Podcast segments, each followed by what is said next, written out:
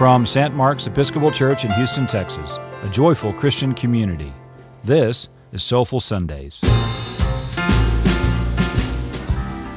weekly podcast of our 5 o'clock service. I'm Patrick Miller, the rector of St. Mark's. Welcome.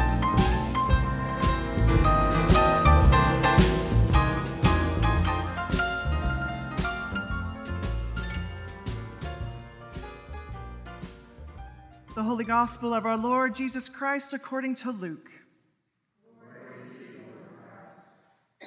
Jesus said to the Pharisees, There was a rich man who was dressed in purple and fine linen, who feasted sumptuously each day. At his gate lay a poor man named Lazarus, covered with sores, who longed to satisfy his hunger with what fell from the rich man's table. Even the dogs would come and lick his sores. The poor man died and was carried away by the angels to be with Abraham.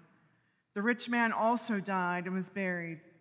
In Hades, where he was being tormented, he looked up and saw Abraham far away with Lazarus by his side.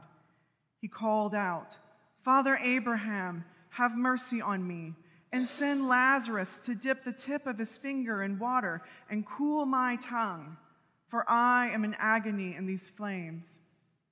But Abraham said, Child, remember that in your lifetime you received your good things, and Lazarus, in like manner, evil things.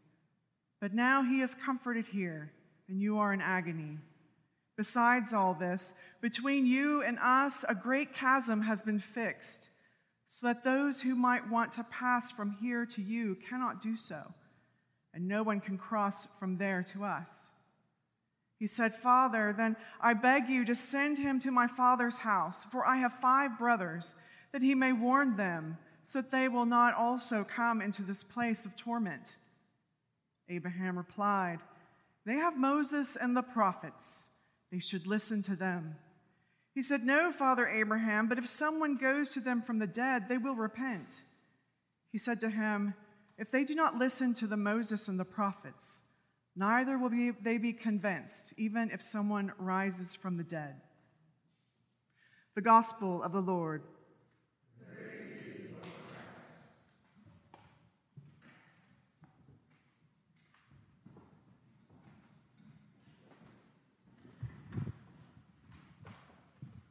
You may be seated.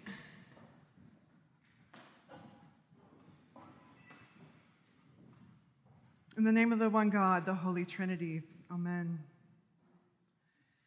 Dressed in an ill fitting suit and shabby shoes, I was feeling nervous. How could I not be? I was meeting Mr. Stanley Marcus, whose family founded Neiman Marcus, the luxury department store. I was in my early 20s and a designer for the Dallas Museum of Art. I was meeting with Ham to des- design the exhibition brochure for his private collection, but I was worried about what he would think of me when he saw me. I was clearly not shopping at his store. I was fresh out of college, working for a nonprofit, and barely scraping by. How would he treat me? To my relief, he was warm and respectful I didn't feel judged at any point. In fact, throughout our project, I felt appreciated and encouraged. When I approached him at his book signing many years later, he remembered me and he asked about my professional work. He handed his business card to me and said he wanted to follow my career. Honestly, I was a nobody. Why would he care? Others confirmed this was just the way he was. One friend waited in line with him at Doherty's pharmacy. He was patient, kind, polite, waiting his turn just like everybody else. He was a philanthropist and contributed to the community in significant ways.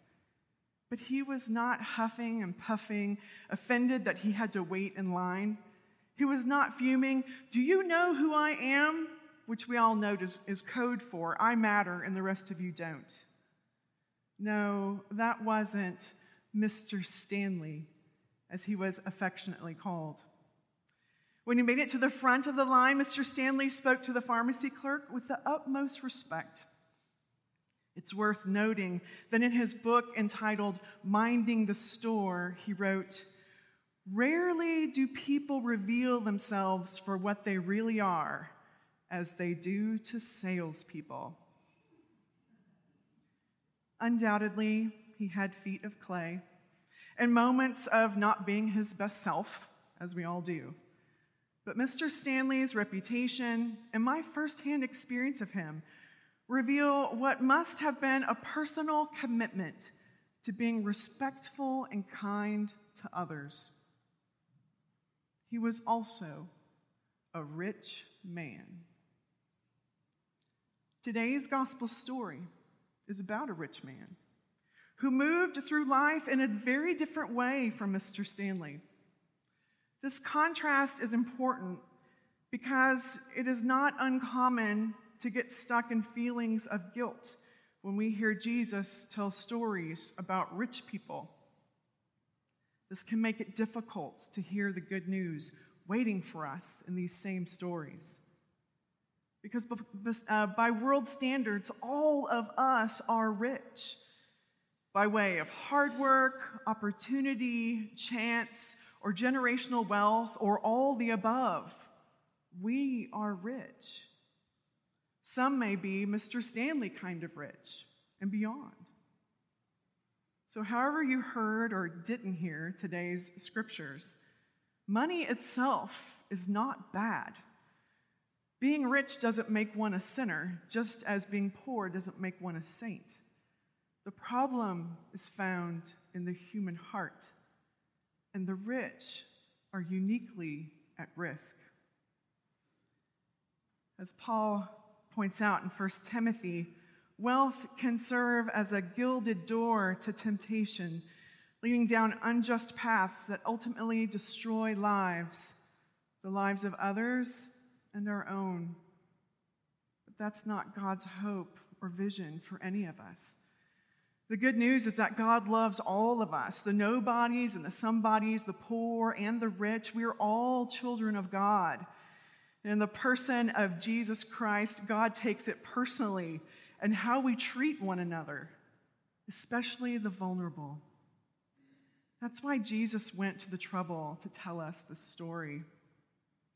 God loves us enough to teach us and show us a better way, the life giving way. So let us have ears to hear. Though Lazarus lay at the rich man's gate day after day, the rich man was blind to Lazarus and his desperate situation. Then, even in the afterlife, in the great reversal that happens, the rich man's attitude toward Lazarus amazingly does not change. Did you notice that? And he is not repentant for his cold hearted oversight during his lifetime but asks Abraham to send Lazarus to attend to his suffering and do for him what he himself never did for Lazarus. When the rich man pleads for a warning for his family members, Abraham replied, They have Moses and the prophets. They should listen to them. In other words, this is not secret knowledge, but foundational to our faith and available to everyone now. God gave Moses the Ten Commandments, outlining what loving God and neighbor look like. The prophets emphatically remind God's people that their covenantal relationship with God has real world implications, requiring compassion for the most vulnerable within society the poor, the sick, the orphan, the widow, the stranger far from home. With God's grace, these foundational faith teachings shape our hearts, direct our actions, and inform our attitudes toward others. It sets us on a particular path, drawing us closer to God. This great chasm that has been fixed between the rich man and Abraham with Lazarus has its own parallel in this life. because wealth can create distance between people. Wealth divides and subdivides us into neighborhoods, schools, and social groups. Money allows one to buy one's way out of problems and hardships. Economic power allows one to exit the messy web of interdependent relationships that the rest of us necessarily rely on for survival. Wealth allows one to enter into the fantasy of independence and that others don't matter. This movement away from others corresponds to the movement away from the heart of God. And so, what do we do? Jesus tells us in the gospel we must be intentional in our return to the foundations of our faith Moses and the prophets, and the love of God in Jesus Christ. When we choose to live the life of faith with God's help, we are ever reminded that we belong to God and to one another. We are to love God and love our neighbors. And intentionally living this way, money is not bad, but is used for good and for God's purposes. I opened my sermon with a story about a merchant, and so I will close with the story of another. Her name is Lydia, and you can meet her in the Acts of the Apostles. She was a devout Jew following Moses and the prophets. She was a dealer in purple cloth. Think of her as the Neiman Marcus of antiquity, for only wealthy people could afford purple material. Lydia met Paul, and the Lord opened her heart to listen eagerly to the good news of Jesus. And as a result, she and her household were baptized. And she urged Paul and Timothy and their companions to stay at her house. She hosted them. She must have had a big house. Lydia was the first European to convert to Christianity, and in fact was the founding member of the Christian community which began to meet in her home. Lydia was also a rich woman. But she is remembered for her faithfulness and willingness to share what she had. We here today are beneficiaries of her generosity. She chose a life of connectedness and interdependence, drawing her closer to the nobodies and the somebodies and drawing them all closer to God. Paul knew Lydia. And I wonder if he told her the story of this rich man and Lazarus. Listen again to Paul's teaching. For those who in the present age are rich, for he writes with the purpose that they may take hold of the life that is really life. Paul must have witnessed this in Lydia and it helped him articulate it for us. My friends, my brothers and sisters, God loves all of us and has plans for us. And may our hearts be open to God's hope and dream for us. Amen.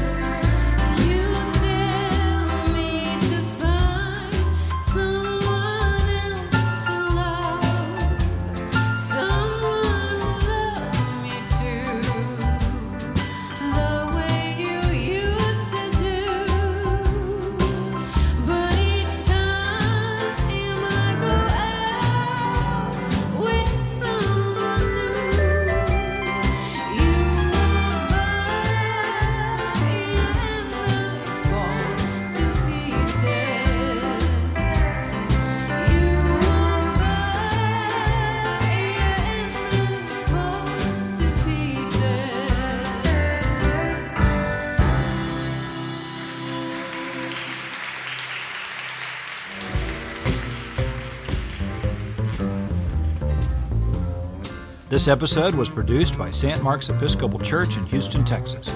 Special thanks to our band, led by Cameron Deason Hammond, and featuring Jeremy Nuncio, Asher Pudlow, and Andrew Gordon. Join us every Sunday for Soulful Sundays at 5 p.m.